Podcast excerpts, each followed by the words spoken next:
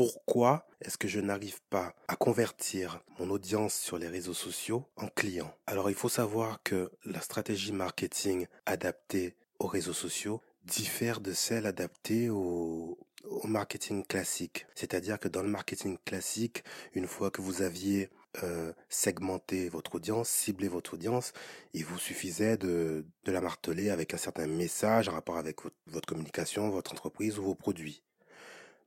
Au niveau des réseaux sociaux, la différence est qu'il faut avoir d'abord créé une relation avec votre audience.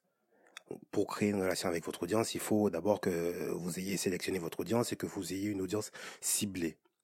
Une fois que vous avez cette audience ciblée, il faut avoir créé une relation sur le plus ou moins long terme avec votre audience. Parce que vous n'arriverez pas à convertir une audience non engagée, non qualifiée et une audience, euh, une audience avec laquelle vous n'avez pas créé de lien. Vous n'arriverez pas à faire en sorte que cette audience achète sur votre site internet.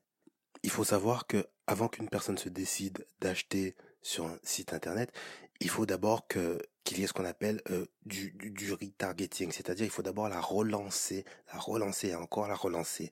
Ça passe par des techniques de, de, de ce qu'on appelle euh, en gros le emailing, mais ça passe aussi par des techniques euh, de relance un peu plus un peu plus subtiles, de, de, la relance que vous pouvez faire sur les réseaux sociaux, c'est-à-dire en, en ayant déjà ce lien avec avec vos, vos potentiels clients. Nous n'allons pas aborder ici la manière ou les techniques, les différentes techniques que vous avez pour euh, cibler une audience sur les réseaux sociaux, pour attirer du monde, en gros, du monde de manière ciblée.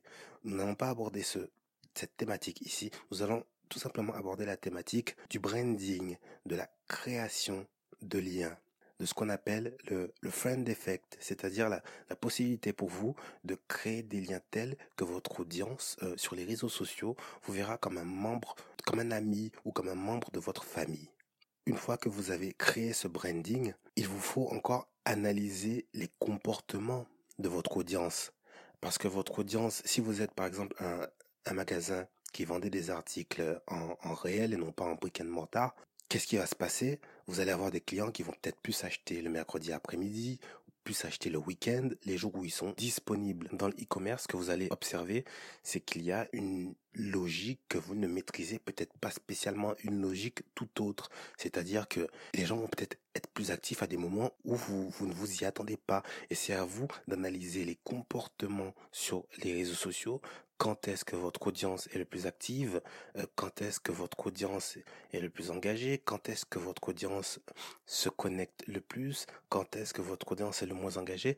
Et puis c'est à partir de ces cette analyse de ces données que vous allez pouvoir vous adapter au comportement et que vous allez pouvoir créer ce lien qui va conduire à ce que vous réalisiez des ventes.